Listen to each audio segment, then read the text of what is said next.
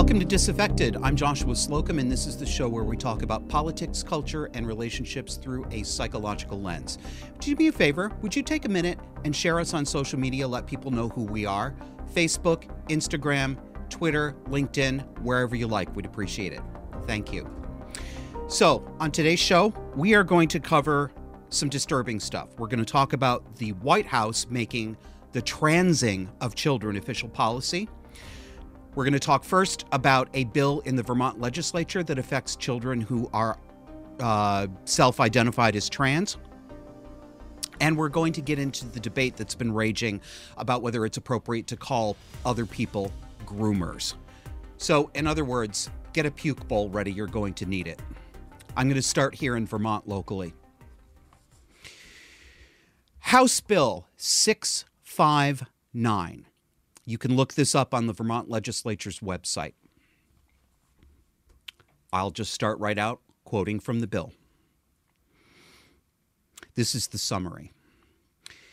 This bill proposes to allow a minor who identifies as transgender to consent to receiving hormone blockers and other non surgical gender affirming care and treatment without requiring parental consent. Ready for more? This bill has a preamble section, sort of a rationale where it justifies why it's doing what it's doing. Quote According to a 2021 national survey by the Trevor Project, 42% of lesbian, gay, bisexual, transgender, queer, and questioning youth recently seriously considered attempting suicide including more than half of transgender and non binary youth. End quote. No. No. The Trevor Project is a queer advocacy organization, and I don't trust any of the so called studies that come out of these organizations. Most of them are self reports with no validation. They do not control for confounding variables, and even if that quoted statistic were true, 42%, it's not because these kids are trans or non binary or asexual or queer. It's because they have mental health problems. Because trans is itself, trans identification itself is a symptom of mental health problems. It's not standalone. There's no such thing as I'm just naturally trans and everything else is fine. And we know because we've talked about this on the show before. Uh, one study from the Society for Evidence Based Gender Medicine looked at a cohort of kids who identified as, uh, or excuse me, who were diagnosed with gender dysphoria, which used to be called gender identity disorder, and found that 88% of them had psychiatric comorbidities, and the vast majority of the kids in that study had attachment problems and trauma that's a way of talking around the plain fact that the majority of them come from abusive and neglectful homes. Next part of Vermont's rationale quote, Numerous studies have shown that transgender youth, especially those whose families reject their transgender identity or refuse to consent to providing them gender affirming care and treatment, are at elevated risk for anxiety, depression, and suicidality.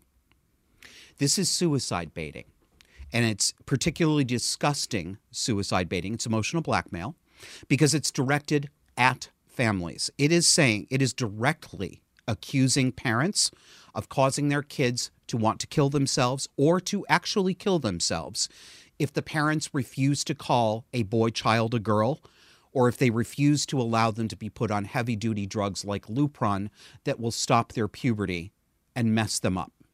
So, refusing to do these things will cause your child to kill themselves. You see how parents have been scared into adopting this. It's, it's summed up in, I don't remember who said this, but one of these disgusting, perverted advocates framed it this way Would you rather have a trans child or a dead child? Does that sound like cluster B to you? It should, because it is. Next quote The Trevor Project has found that affirming transgender and non binary youth by respecting their pronouns and allowing them to change legal documents to conform to their gender identity is associated with lower rates of attempted suicide among these populations. Right. So if you don't want the children to kill themselves, you have to respect their pronouns. What does that mean? Means tell the lie that they and their teachers and everybody else want you to tell. Affirm their delusion, cooperate with it, help psychologically strengthen that delusion, and allow them to falsify their records. Kevin was telling me, and I don't know if he has a chance to tell me in my ear if I'm remembering this correctly, but I think Kevin and I were talking the other day about I think a bill was just signed in Vermont that allows people to change the sex designation on their birth certificates. Kevin, do I remember that right? Yeah, Governor Phil Scott signed it. Um, I'll check up on that for the next show. But that's amazing. This is what this is is not respecting anyone's identity. This is legalized falsification of statistical records. It's falsification of public records. So you have to allow them to falsify their public records and you have to collude with a lie or they will kill themselves. You don't want to make them kill themselves, do you? Do you actually believe that? Does anyone actually believe that? And and here's a question that I would ask that you could ask of people who who do believe this. And I understand that it you can get taken in by this. It's very emotive and it can trigger your emotional activation system much more quickly than your rational thought. So if somebody is taken in by this, I would ask them, let's let's just take a step back and ask a few questions about it. Why does it seem plausible to you that this population of youth will kill themselves, will literally take their own lives if you don't lie and tell them that they are the opposite sex? Does putting it plainly that way help you see what's actually being proposed? Does it really, truly make sense to you that if you don't allow them to falsify their birth certificate so that the actual official state record claims that a girl was born in 1978, not a boy? Well, listen to me, I'm talking about my generation. These kids were born in the 2000s, excuse me. Do you really believe that they are at an elevated risk of suicide if they are not allowed to falsify their birth certificates? Does that make sense? Hopefully, that can open a, a chink in the armor for some people. And don't you think that if someone is truly this mentally fragile, and I think there's probably some of both going on here. I think both that there are a lot of kids who call themselves transgender who do have unresolved trauma. They are being abused and neglected. They do have serious psychiatric problems. I think many of them have childhoods like the one that I had. But I also know from having observed this for many decades that a lot of this is exaggerated and many of these kids don't actually have these problems. They have been convinced that they have them and they may act out the histrionics that accompany it, but it isn't actually true and it's not helpful to egg them on. But for those who are seriously this mentally fragile, they're that close to suicide, doesn't it seem reasonable to say they have a serious mental health problem that is personally their mental health problem. It's something wrong with their mind and their environment. It's not that the world is doing things to make them commit suicide. This is a psychiatric patient in need of help. That's a personal problem. The world isn't doing this to them. Back to the bill.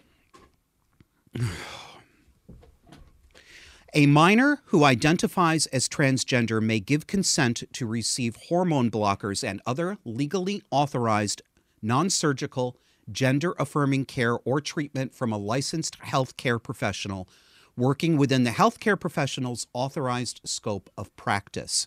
Consent under this section shall not be subject to disaffirmance due to the due to minority of the individual providing consent. My God, that is a tortured that is tortured prose. I'm going to put it to you in plain English. First of all, disaffirmance is not a word. That's not a word. Okay? I was going to ask, these people even go to school? Yeah, I'm sure they did. They went to public school. What that means in plain English no one may say no to a child who says that he is a girl and wants to be put on Lupron to block his puberty. They can't say no to him simply because he's a nine year old. His being a child mean will it does not count if you're evaluating whether or not to indulge this. It's it's quite amazing, isn't it? This is amazing. And are you ready for the punchline in this bill? Here it is. The consent of the individual's parent or guardian shall not be necessary to authorize the minor's access to legally authorized non surgical gender affirming care or treatment. Translation Parents may not say no. This just took away parent. This, this bill has not passed yet, it's in committee. But if it passes, it will have taken away parents' rights to make medical decisions for their children and given them to the state and given them to any doctor that that child comes into contact with.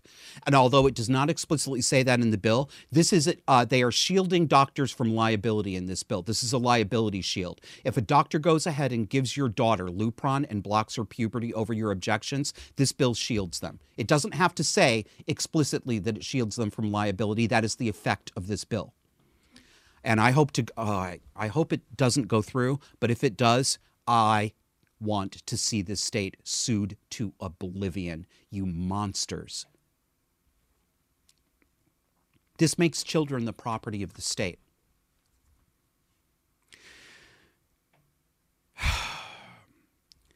I'm I'm trying very hard to keep my temper because I'm extremely angry about this. I'm horrified by this. I'm going to show you the sponsors of this bill. And if this makes you as angry and alarmed and outraged as it does me, I'm asking you to please contact them. Please make noise. Do it publicly too. Say it on social media. Bomb their phone lines with phone calls. Just get those phone calls in, get those emails, and talk about it on social media. The main sponsor is Representative Tanya Vyhovsky, and you can see her contact information. Her telephone number is 802 828 2228.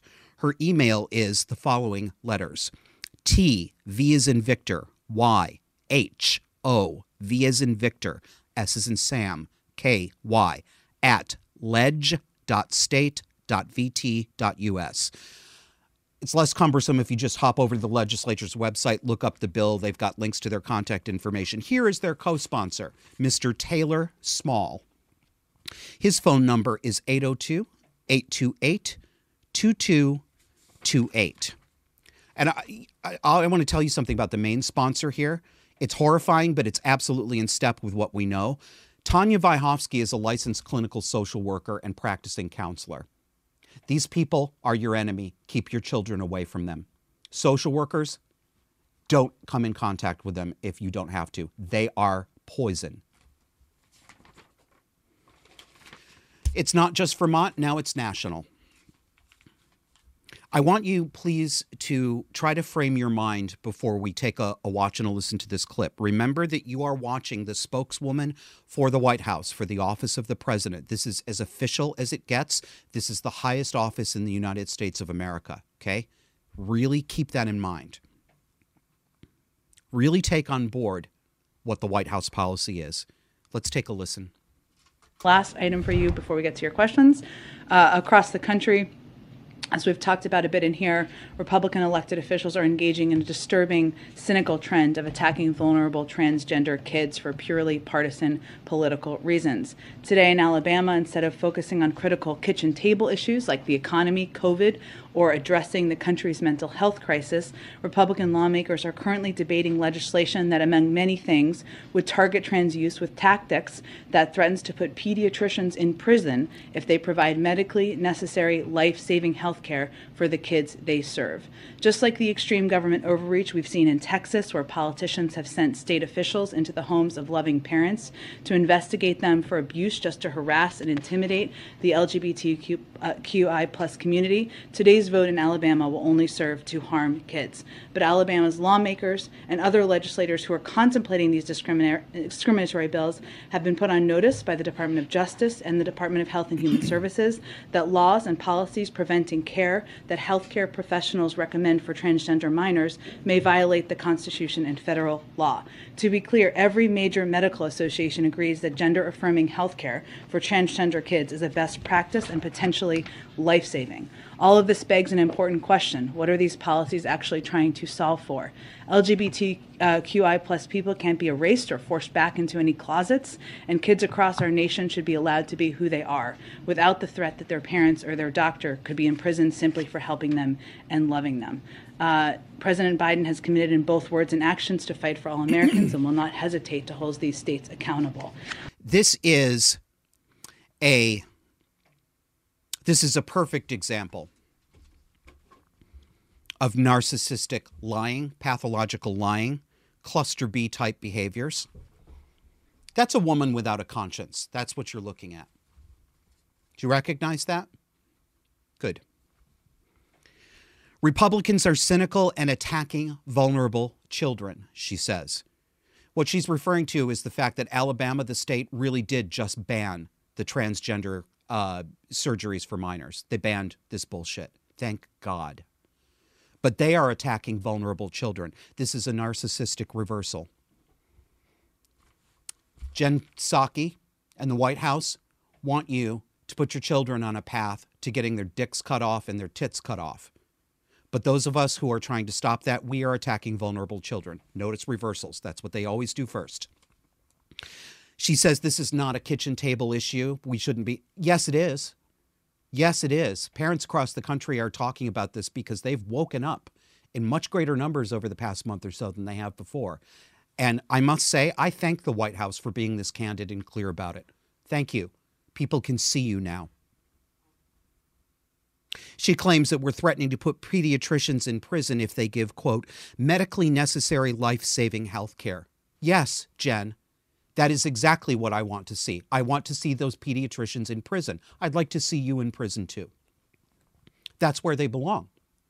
This is not medically necessary life saving health care, elective mastectomies, or orchiectomies, where the testicles are removed and the penis is sliced open and literally inverted to create a faux vagina that is merely an open wound that needs to be held open with a dildo like device called a dilator for several hours a day for the rest of the patient's life medically necessary and life saving, huh?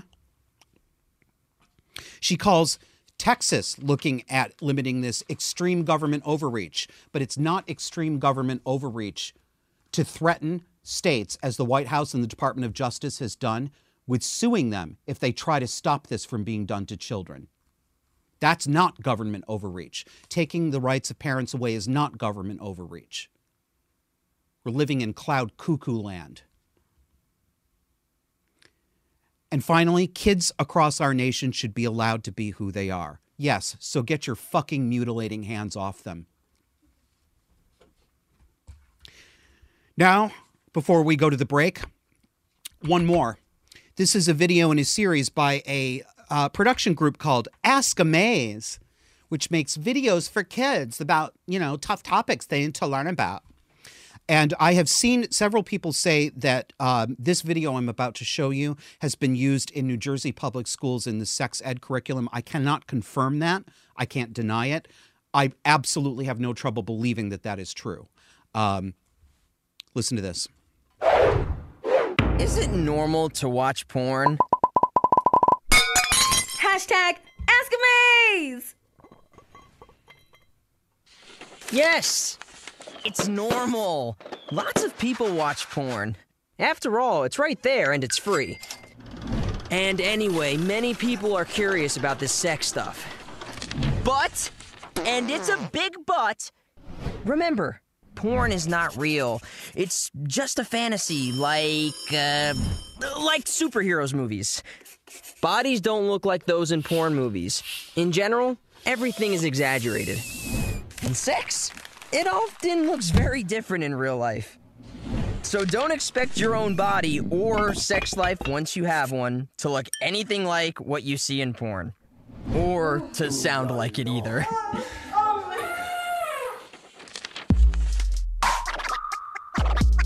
Find out more about porn right here on Amaze.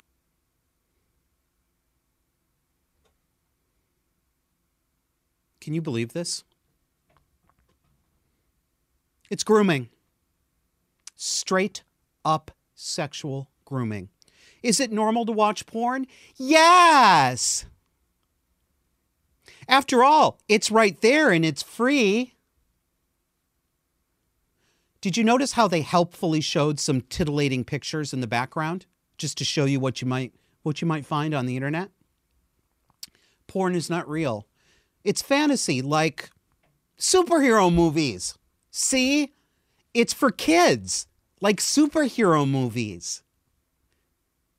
And did you catch this? It went by really fast. I know that some of you are listening and can't see this, but there's imagery that accompanies this. One of the little pornified quotes that they flipped by real quick was, Who's your daddy? Okay, I can't talk about this anymore. So I'll talk about more things three times a week, which you should listen to by subscribing on audio. We have three audio only half hour shows a week. Look us up on your favorite podcast app iTunes, Spotify, Google, iHeartRadio. We're all there. See you after the break. You know how podcasters are always asking you to hit the subscribe button? Well, this is us asking you to take a minute right now and be sure you've hit subscribe on your favorite video platform. Click that notification bell too so you never miss our newest content. And don't forget to subscribe on audio too. We have audio only content that you won't find on any video platform, so don't miss out. Do you like Disaffected? Do you like it enough to help pay for it? We'd love to have your support to grow and maintain this show. Donors get special access to our monthly Zoom hangouts. They're off camera and unscripted. We talk about what you want to talk about. There are two ways to join. Patreon users can go to patreon.com slash disaffected or visit subscribestar.com slash disaffected. Twitter didn't like our old account, so we made a new one. Follow at disaffectedp, that's disaffected and the letter P, for show announcements and links. If you want our sass and snark, come see us on Gettr at disaffectedpod. Welcome back. So, groomers, grooming. There's been a huge public debate going on about whether it's right or appropriate to call public school teachers, administrators, and these educational activists groomers. This word exercises people, and it exercises them because it punches them in the emotional gut. Because it's supposed to. It's supposed to imply all those bad things that are upsetting people. It means molding a child's mind into accepting something in the future. That's the least controversial definition. Of course, there is a sexual component to this. And although there is lots of ideological grooming that is not specifically tied to sex that goes on in American public schools and on the woke left and the mainstream left. There is an awful, awful lot of sexual grooming. And the dispute that people are having, um, well, they're claiming you're not being 100% accurate because not every single teacher or administrator intends to personally put their hands on a little girl's vulva. So therefore, you can't call them groomers because they're not doing it so that they can molest the child later because most people aren't molesters. So you're being inaccurate and you're being extreme and you're being hyperbolic and no one will take you seriously. Yeah, I know. Blah, blah, blah, blah. Nuance, nuance, reductionist, blah, blah, blah, blah, blah. Respectability politics, it's bullshit. I don't care. I don't care if you don't like it. You know what I don't like? I don't like you running defense for it. I don't like you spending your time telling me and people like me that we're making you look bad. Because all that time you could that you're taking to do that is time that you are not speaking up to stop this and it tells me what your moral priorities are. And your moral priorities are being perceived to be respectable and having the people around you that you admire perceived to be respectable. I don't care about that. You're not respectable at all. You're a moral shit show. And a lot of this objection comes from women. And they're objecting because they don't want to see upper middle class professional managerial teacher library class women called groomers because they don't want those women to ever be thought of in the same space as sexual abuse. Handily ignoring the fact that it is overwhelmingly women of this class who are doing the majority of grooming these kids and softening them up to be vulnerable to sexual predators. That's your school teacher. 75% of them are women. Librarians, women. Liberal women want to talk to children about sex and reconfiguring body parts and pleasure and masturbation. Have you ever seen so many women wanting to talk to children about sex? I have not. We have a problem. I don't care how angry it makes people. This is not an academic salon. This is a war. Yes, yes, this is war. It's not a disagreement. It's not a side conflict. We're not going to have dinner and cocktails with each other after we argue in court on opposing sides. People who want to cover this up and tolerate it, I'm not on your side. You are my opponent, at least on this issue. I'm fighting you. You're not my friend, and you're not the friend of children. And your friends, your respectable friends, are not my friends either. They're my enemies on this issue. It is not true that it's not grooming if it doesn't have the specific goal of one person abusing a specific child. What my mother did to me, my mother never fondled me sexually, but she groomed me sexually during my childhood. And, and, and as I've told you before, my story is not unique. A lot of people listen to the, the story of what my childhood was like with my siblings, and they're horrified, naturally. But it isn't unique. I'm not the only person you've met who had that childhood. And there are childhoods that are far more dire and extreme than the abuse that I went through. But it was grooming. And it is part of what made me vulnerable when I became a teenager post puberty to being sexually seduced and taken advantage of by older men. It had a direct effect on my insecurity and my seeking out of dangerous situations where I'd get that kind of affection and attention. Women do this too. They may be less likely to physically fondle the children, but they are infinitely more likely, apparently,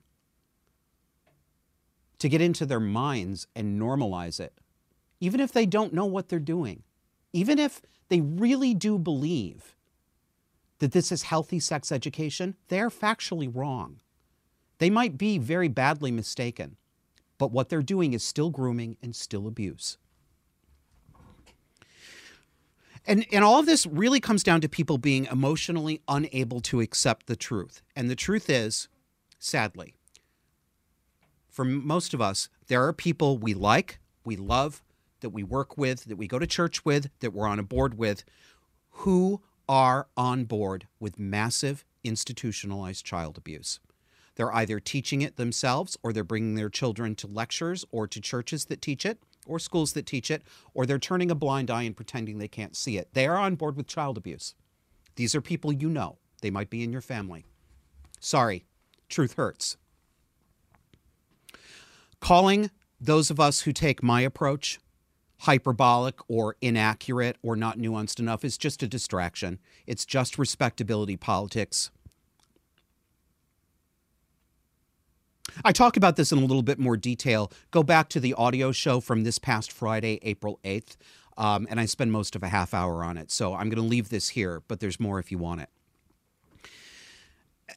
I want to show you an example that is that uh, I think has fooled many people they see what you're about to see as reasonable and non-threatening. I have a different view. Let's roll that, please, Kevin. This is, um, um, by the way, this fifth grade I teacher. ended up telling the my students that I was gay, um, and how it came up was one of the students oh, it's like, you know, my mom thinks that you're gay because of your voice. And I'm like, maybe, maybe not. So, so they were asking me if I was, because I kind of alluded that I was. So I kind of let them wonder and ponder on it.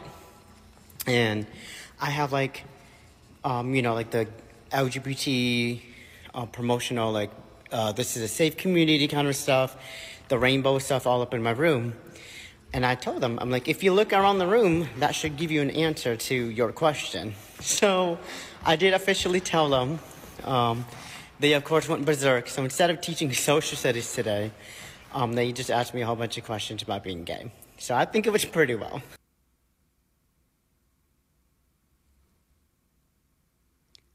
Do you notice the childlike affect of this man? The childlike way he speaks?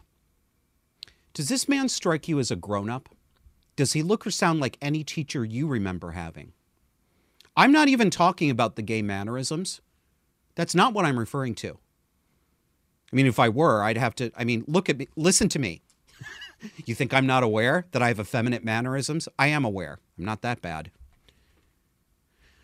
Uh, it's not that. It's that he doesn't even he, he can't even clearly pronounce words. He sounds like a child. He can't say students. He's like, so I told my stints, my stints. It's that Bay Area accent that is practically indecipherable sometimes. It's this cute and cuddly, big and smiley affect, like he himself is a kid. And people got angry when other people said, This guy's grooming his kids. They said, This is in the context of the Florida so called Don't Say Gay bill, which is no such thing. No such thing at all. Does not prohibit saying, acknowledging that homosexuality exists, does not prohibit any child from bringing up that they have two dads. Absolutely not true. People are saying, see, see, this is what's going to happen. He, he, he won't be able to, to, to come out at school. It's just like the terrible 1980s. No, it's not. Here's what you missed. You know, people said, but the kids asked him, Are you saying he can't answer? Stop it. He rigged this. Did you not hear that part, my critics? Did you not hear the part where he said, I kinda alluded that I was gay before anybody said anything? And then here's the quote I have like LGBT promotional, like this is a safe community kind of stuff, the rainbow stuff all up in my room. And I told them, I'm like, if you look all around the room, that should give you an answer to your question. He deliberately pre decorated his classroom with this stuff. He confected this entire situation so that he could do this TikTok video for you. He stage managed this, he made it happen. It was not a natural conversation. This is not your non threatening gay man who's being discriminated against. This is an emotionally immature child in a man's body who is deliberately manipulating his students to give him the adult emotional validation for his sexuality. I'm sorry, I'm I'm yelling a little bit. I'll try not to do that so much. Just look how pleased with himself he is. That big giggly smile. I did officially tell them. what adult teacher needs this kind of emotional validation from children? Does he really strike you as a professional? Is that what you think a professional teacher is like? I think the answer is no. And I think you need to understand that it's okay to say that. In fact, I think you have to say it. This is not normal, and he's not a victim of homophobia. He's trying to come across you know, he does this because women are going to defend him, and they do. He's trying to come across as the winsome, feminine, harmless, sissy guy that straight girls love. It's a it's a form of feminized camouflage that trips the uh, he wouldn't hurt a fly circuit. It makes women think of their gay best friends in high school that they protected from bullies. And frankly, the set of hysterical straight women who are drunk on nostalgia about their high school days in the 90s or 80s can't get their minds out of this. That's what they see. It's not what's going on. He's he's a manipulator. One of my Twitter mutuals put this in three tweets and I couldn't do any better, so I'm just going to read them to you. Manaville Repute says, "Why say groomer or grooming? To say that there is a psychosexual dynamic is not to say sex." Is a motive. Different things. When you see photos of young girls, young enough that I wouldn't even sit next to them on public transit, with angry red scars where their breasts used to be, and smiling like they just saw the Beatles in the 60s, maybe it's you who doesn't understand what you're looking at, doesn't understand humanity, doesn't understand the psychosexual lust an adult might feel in being the force which pushed those girls toward that end. Maybe it's you who doesn't understand why disaffected young adults, victims turned victimizers, who proudly somaticize their mental illness in their physical appearance would choose to work with kindergartners as a career despite how clearly they are giving you the answer. He's absolutely right. These people we show you on the show every week, they've been abused very likely, but they've turned into abusers. And that's exactly why they're working with children. Stop saying you can't see it. Let's see, how much more time do we have left in this segment? Okay. I'm going to skip over a couple of things. Maybe I'll throw them into another show. Um, and I want to talk about the feminization of men in advertising. So, Kevin, we're going to skip over to graphic B5 when I get ready to talk about this. Sorry to take us out of order. I have noticed in the past few years that the way male models are portrayed in advertisements is very different from how it used to be. Men are, well, take a look at this. This is an advertisement for Qlik, spelled Q L I K. I'm sure it's some sort of software, something or other. And it says things that are too small to read without borderline glasses says when your data is smarter and more trustworthy than your gut, everything clicks. Look at this. Look at this guy here. The legend next to the model is change your t- job title to VP of You Betcha. This guy, in a word, he's posed like a woman. He's leaning on one hip, his shoulders are back, his head is tilted, he's holding a cup of coffee, and he's looking at you with a goofy smile. It's submissive. It's more than non threatening, it's submissive. It's childlike, which is how they pose women in advertisements too, and it drives me nuts. It really irks me. Women are posed in ways that are simultaneously childlike and sexualized. But now they're doing it to men too, and I think that's noteworthy. Do you remember this one from the Obama years just a few years ago? Pajama Boy? holiday picture, Christmas lights are up, and he's sitting there in his one piece pajamas with his, you know, in vogue nerd black chunky glasses and a cup of hot cocoa. Like a little boy, but he's a grown man. And it says, wear pajamas, drink hot chocolate, talk about getting health insurance, get talking. this was for the um, barackobama.com slash talk talk about getting health insurance what is this why are men being portrayed this way. And i'm not saying that they all need to be hyper masculine and threatening you know when they go in the other direction the guy's like i mean it's just as much ridiculous visual drag as as the over sexualized women. But my god these men are neutered. Or they're portrayed as prepubescent. Okay, the last thing I want to talk about before we go to the break, I'm going to tell you a couple of little stories. These are my little things stories, the things that some people say, these are just little things that you're blowing out of proportion. These little things stories, these are snippets. They're little representative samples of experiences that I have all the time. I don't tell you about all of them, I pick representative samples. I don't get my nose out of joint because one thing happens every three months and I can never stop talking about it. Most of the stuff that I encounter every day, I don't bitch about all the time because I'd never talk about anything else. The divide between generations, older people, people in middle age like me, and younger people, and even younger than millennials, the, the really young set, the teens and the early 20s now, the generational divide is getting dire. A, a friend told a story the other day about going shopping at the grocery store. And when he had his purchase to ring up, the clerks would not look at him. They would not say hello. They didn't acknowledge his presence.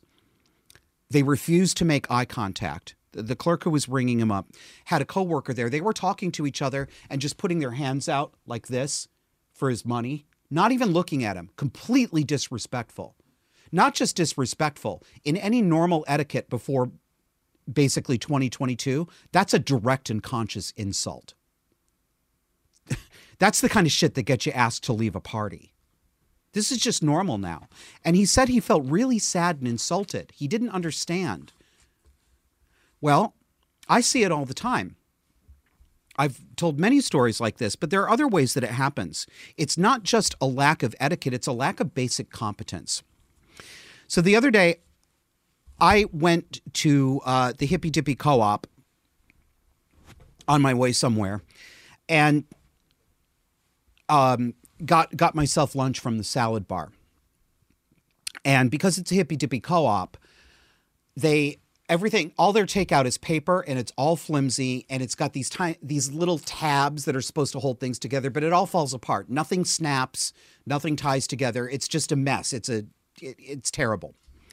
So i put my box on the conveyor belt and it popped open. All four flaps popped open and spilled dressing all over the outside um it wouldn't have been possible for me to carry it with my other items without the food spilling all over the place. The checker did not even notice. As it popped open, she just took it, put it on the scale, all popped open, dressing dripping everywhere, rang it up, and then put it over in the bagging area like I was supposed to just take it. She, it didn't even occur to her that she herself, had she been me, she couldn't have carried it either. And this is what's, I had to ask her, may I please have a piece of tape so that I may carry this safely? And she wasn't rude, but it was like, oh, sure. Nothing there. Do the Zoomers have a problem with theory of mind? I mean that seriously. Do they actually have difficulty understanding that other people are conscious and have interests like they do? This it, it's like they can't anticipate the very most basic, obvious things. And nothing is their job. They don't want to bag groceries anymore. They don't want to help. I mean, have you tried asking a young person in a grocery store where to find something? I try not to do it, and believe it or not, because my stomach clenches up. At at I don't want to have that interaction because a great deal of the time, the first look you get from them looks like they're offended. It looks like they're communicating to you, you're inconveniencing me by being a customer. Why are you stopping me? Why are you talking to me? And if you can get them to answer, oh, I don't know if we carry that. No offer to see if they carry it. Not even a suggestion that you go to the service desk. Just, oh, I don't know. Maybe it's there. Oh my God. Ugh. So, what I would say about that, I think of this young people are an uncontacted tribe. Like you see every few years when some explorer discovers a tribe of people deep in the Amazon rainforest or a similar place who doesn't have any knowledge of the outside modern world. Young people are like that. They are uncontacted by the generation before them. They are not only unaware that the world used to be very, very different in terms of etiquette and just basic social comportment, they not only are unaware of it, but if you try to explain it to them, they don't believe you. They literally don't believe you. They are like an uncontacted tribe. And I don't know what we do with this. I don't know how we change this. How do you talk to people when it's impossible to convince them that it was different? And beyond that, when they have no frame of reference to understand why you don't like their behavior, why you don't like the lack of eye contact, why it feel why it hurts that they won't look at you, that they won't talk to you, that you have to ask them for things and they act like you're imposing on them when you ask them to do their basic job. It's everywhere. What do we do with these people? Is it possible to bridge that divide and have a common culture again? I wish I knew. Anyway, we are coming up on the break. Uh, before we go, we would really love to have your support. It costs money to do the show, and if you like what we're doing, please check us out, patreon.com slash disaffected or subscribestar.com slash disaffected. Thank you. See you after the break. You know how podcasters are always asking you to hit the subscribe button? Well, this is us asking you to take a minute right now and be sure you've hit subscribe on your favorite video platform. Click that notification bell too so you never miss our newest content. And don't forget to subscribe on audio too. We have audio only content that you won't find on any video platform, so don't miss out. Do you like Disaffected? Do you like it enough to help pay for it? We'd love to have your support to grow and maintain this show. Donors get special access to our monthly Zoom hangouts. They're off camera and unscripted. We talk about what you want to talk about. There are two ways to join. Patreon users can go to patreon.com slash disaffected or visit subscribestar.com slash disaffected. Twitter didn't like our old account, so we made a new one. Follow at disaffectedp, that's disaffected and the letter P, for show announcements and links. If you want our sass and snark, come see us on Gettr at disaffectedpod. Welcome back. The audio quality isn't very good in this clip we're going to show you from a video from Vice magazine, but that's what I want to start out with. So let's take a listen as best we can. This is my final sign off um, after 22 years of serving the citizens of the state of Washington, um, being asked to leave because I am dirty. State 1034, this is the last time you'll hear me in a state patrol car. And Jay Inslee can kiss my ass.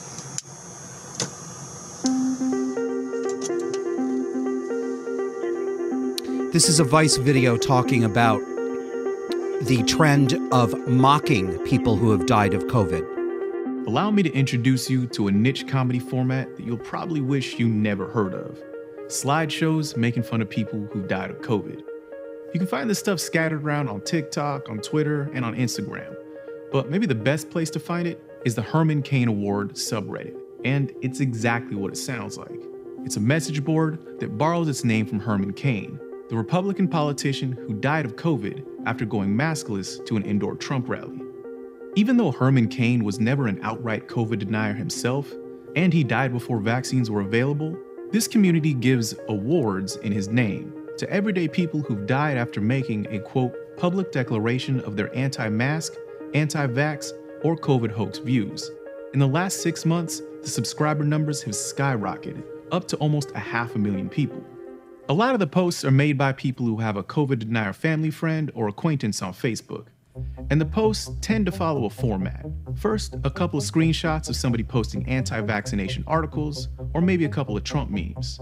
Then, some screenshots of them posting about how they've caught COVID, but they're confident they'll beat it. Then come the frantic posts from the family who are asking for prayers. If a person is hospitalized, they're officially nominated. And then the grand morbid finale a screenshot of a GoFundMe for the funeral. At this point, the person is upgraded, and they're finally given the Herman Cain Award, and their death is immortalized in shame online. That's just the first part of the video. He's this is a form of briar patching. I've talked about briar patching before. It's from the tale of Brer Rabbit, and when he's being chased by the fox, Brer Rabbit says, "Oh, please, please, the, my worst fear, don't throw me in the briar patch." And so the fox throws him in the briar patch because Brer Rabbit actually wants to be there because he knows that he can wriggle out of the briar patch, but the fox can't. That's what's going on here. This guy starts out saying, You probably wish you'd never heard of this comedy format, but he's actually enjoying this. He likes it. And he wants, by subtle implication, to encourage you to like it too. Listen to this. Um, Herman Cain died of COVID after going maskless to a Trump rally. You see, right? It's it's it's not about it's not only are you stupid in science denying, but you went to a Trump rally. And we know that the only people who have any questions or objections to the science or any of the public policy about mask wearing, these people are all stupid. They're all deplorable. They all love Trump and they only love him because they're stupid and evil. That's that's what this is about. That's what he means to say. It's a melding of partisanship and morality. Well, it's his politics that killed him, isn't it? If he weren't so stupid. Quote, a lot of the posts are made by people who have a COVID denier, family, or friend on Facebook. COVID denier, what does that mean? There are a few people, very few people, who don't actually believe that there is a virus that we call COVID. He's talking about everybody else who isn't denying that the virus exists. We're denying that it is the Black Death, and we are correct.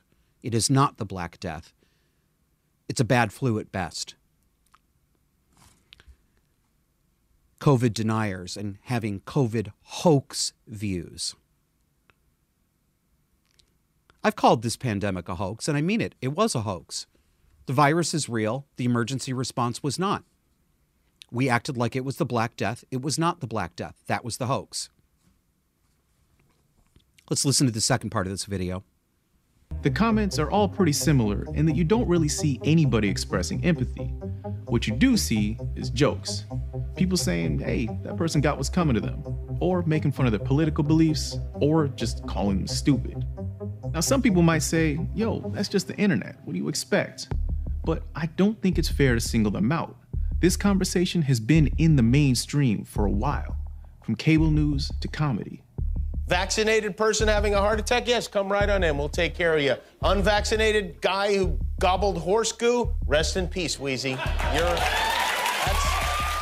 One columnist even argued that it's not necessarily wrong to mock anti vaxxers who die of COVID.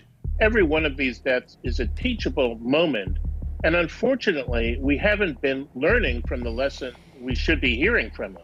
The conversation about COVID has changed, and nobody's really sure what to do about it. We've gone from feeling compassion to something a little more complicated, especially toward people who won't get vaccinated. We've been patient, but our patience is wearing thin, and your refusal has cost all of us. Maybe you've noticed it too. Not too long ago, we aired a segment on some anti vaxxers who got COVID, and a lot of the comments from you, the viewers, said that you don't feel bad for them. Maybe you used to care, but you've heard this same story so much, you just burned out on it. You almost can't care anymore.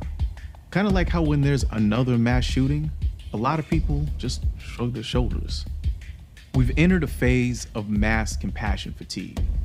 And the joke stuff might feel a little shocking, but this isn't the first time it's happened. In the late 1970s, when nearly a thousand of Jim Jones' cult followers committed suicide by drinking poison, people were horrified.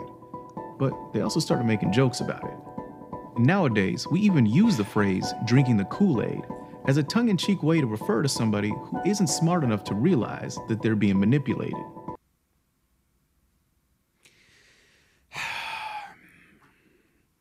Mm. This guy's demeanor really bothers me. He's trying to pull off, I'm just casual, keeping it real. Yeah, I went there. No, he's not just trying to keep it casual and keep it real. He likes this, he approves of it. That's the entire editorial point of this. It's an exercise in rationalizing cruelty, it's giving viewers an excuse. We've gone from compassion to something a little more complicated. No, we haven't. We didn't have compassion to start with. That wasn't real but we went right to cruelty. There was no compassion for anyone who didn't buckle under immediately. Right from the beginning, we were treated as leopards. And although the mania seems to be passing, many people lost their jobs. Their employers fired them for not getting vaccinated.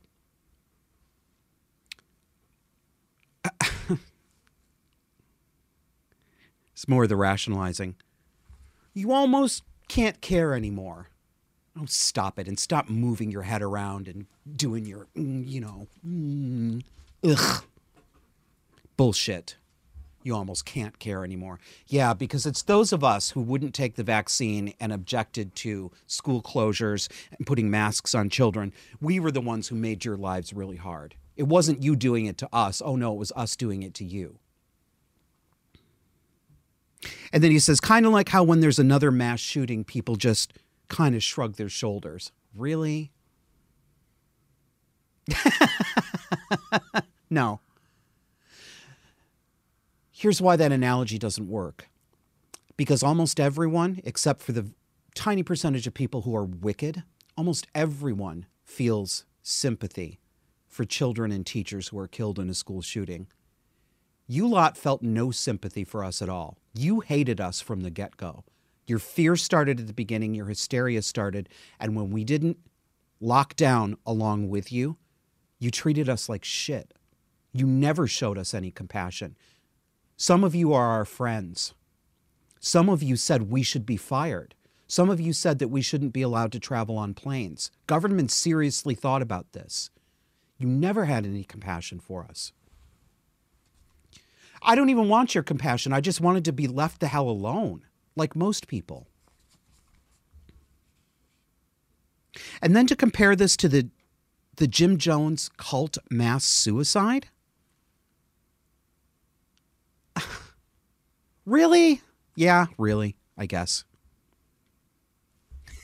and he mashes together co- people who are not compliant with this lockdown and COVID hysteria nonsense. He compares them to the Jones cult members who, quote, just aren't smart enough to realize they're being manipulated. That's rich. Honey, that is rich.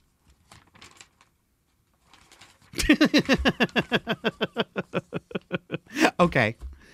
On a slightly lighter note, today in Damsel in Distressing, uh, and yes, it is a complicated verb, I made it up. This is from author Ellen K. Pao on social media. She's one of many. Now, remember, before I show this to you, this is a fully grown woman with an education. This is not a child, this is a fully grown adult woman. And she's one of the set who likes to talk down free speech as a philosophical priority or as a legal obligation under our Constitution for the government to respect. She wants you not to think of it that way. She wants you to think of people who advocate for free speech as just wicked villains who are trying to take advantage because they really want to do just hurdy hurdy bad bad stuff. So here's a tweet from Ellen. She says, At the end of the day, the free speechers really just want to be able to use racist slurs. Then she goes, Content warning racism, immaturity, stupidity, and even more racism and extreme stupidity. So she posts a screenshot that she claims is an email that she received. And her correspondent's name is Dirty Ching Chong. His email address is ching chong at chink.com. Subject Ching Chong. Message Ching Chong Ping Ning Pong Pang Bong Ching Chow Ping Pong.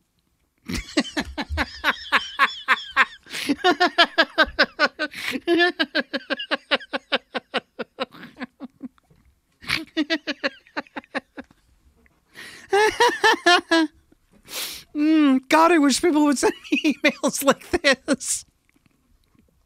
Seriously. She's trying to get sympathy and attention because she she she got this email that is 5th grade level silliness. Right? Ellen, how old are you? You appear to me to be in your late 30s at least. Why why can't you just laugh this off and block a person like that? I mean, as far as I don't care about the racism. I do not care. don't care at all. This is no kind of racism that's actually hurting her. It's stupid and disrespectful, but it's also funny. Get a sense of humor. If this is the worst that you're going to get online, this is nothing.